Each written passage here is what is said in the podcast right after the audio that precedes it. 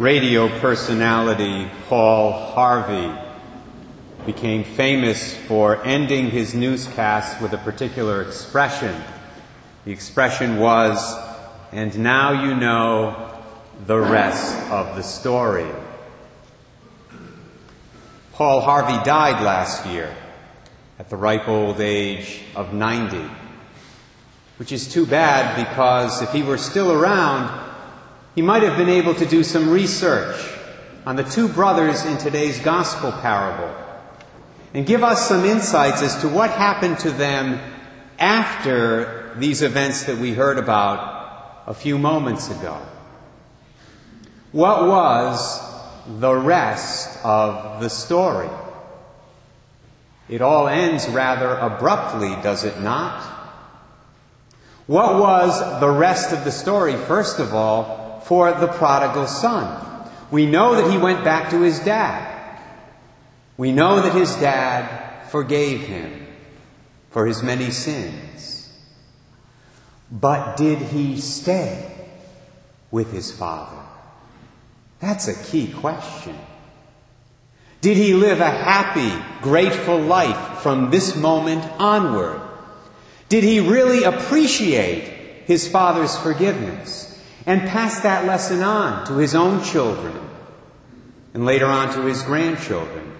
Or did he give in to temptation a second time and walk away, never to return? Or did he walk away and come back again? Did he do that a number of times? Inquiring minds like mine want to know. And just as importantly, what was the rest of the story for the other son, the older one, the faithful one? He was angry, as it says in that text. He was angry at the situation. He was definitely angry at his brother. But he was even angry at his dad. Did he stay angry? Did that unresolved anger eventually lead him to abandon his family? Or did he finally let go of it? And find peace? And did he ever get tempted to do what his brother had done? And did he ever give in to that temptation? And if he did give in, did he ever repent? Or did he despair? Now you might say, Father Ray, hold on a minute. This is only a parable. This is just a story that Jesus Christ made up during his earthly ministry to illustrate the mercy and forgiveness of his heavenly Father. As far as we can tell, it didn't really happen historically. Well, that's true. However, I contend that these are still valid questions to ponder because they apply to all of us and to all human beings who do experience the love and the forgiveness of the Heavenly Father in real life. See, the ways that these two fictional sons might have reacted had they been real people show us the ways that we might respond in real life in similar circumstances. So, what was the rest of the story for these two brothers? Well, if you asked me which of these two boys was more likely to fall into serious sin later on in life, if you were to ask me which of these two boys was more likely to get off the right track somewhere down the road, I would say that without question, without question, it was the older son the good one, the one who had been with his father from the beginning. Now that might surprise some of you, although I don't think it should. See, after his return home, the prodigal son was deeply aware of his father's love and mercy because he experienced it. He was deeply aware of the love, the mercy, the tenderness, the compassion his father had for him personally. After everything he had done, his father was willing to take him back. No questions asked. And then he treated his repentant son like he had never left. The father forgave, but he didn't only forgive. In a very real sense, he also forgot his son's many sins. They never came between him and his son again. I'm sure that made a big impression on the boy. It had to. Something very similar happened just yesterday here in our church. We had first penance here for our second graders, and we encouraged parents as well to go to confession, and many of them did. And some of them hadn't been to confession in many years. A few of them left the confessional in tears. Not tears of sadness, tears of joy, tears of gratitude. The bottom line is this after he returned and was welcomed home, that prodigal son had a relationship with his father that was rooted in love.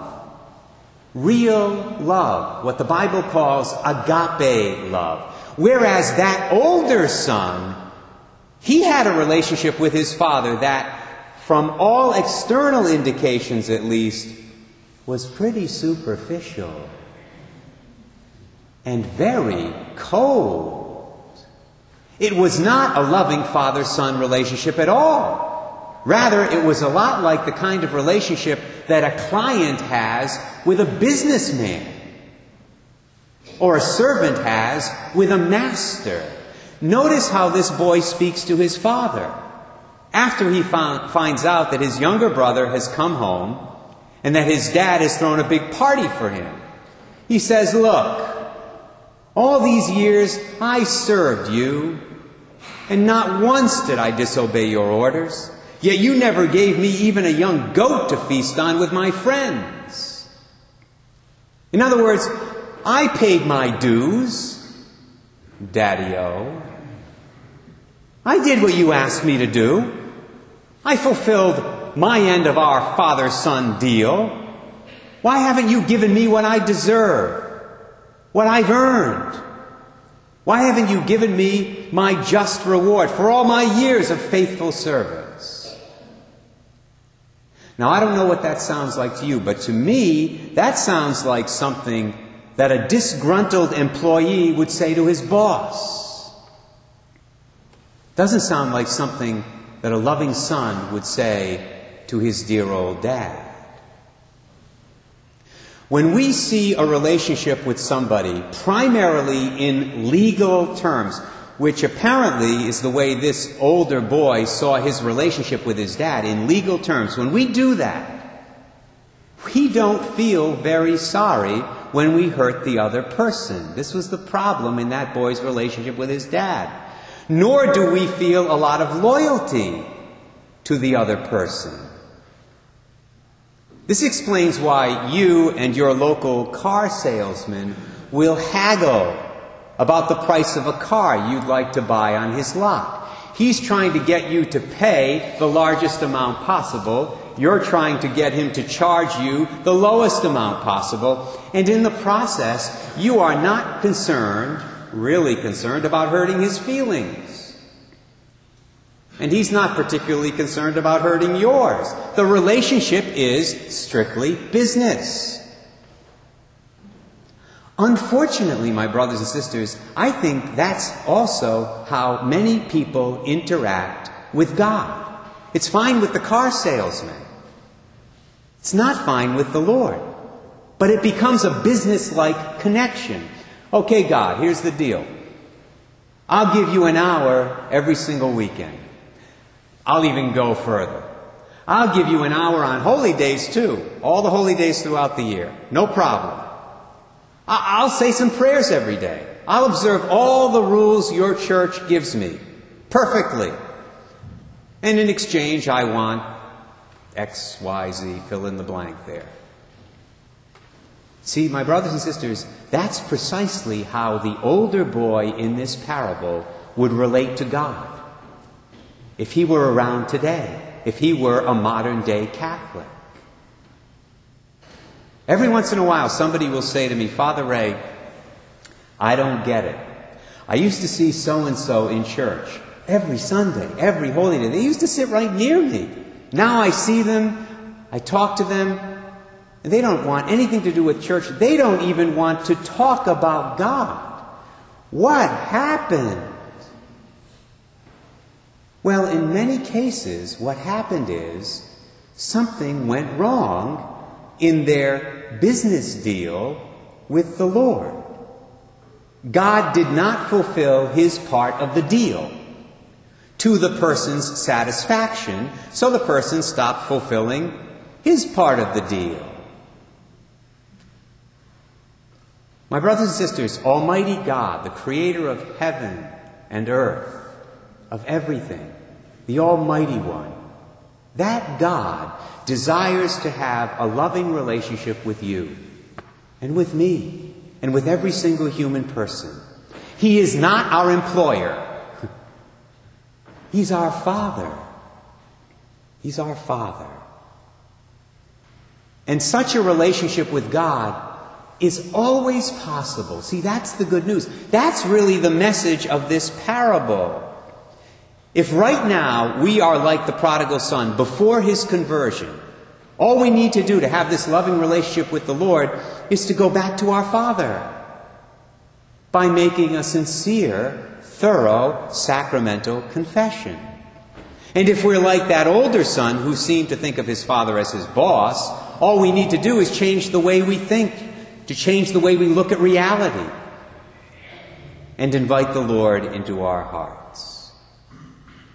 Doing those things will make it much more likely that the rest of our stories will include a happy ending. The happy ending we all long for. The happy ending that we call heaven.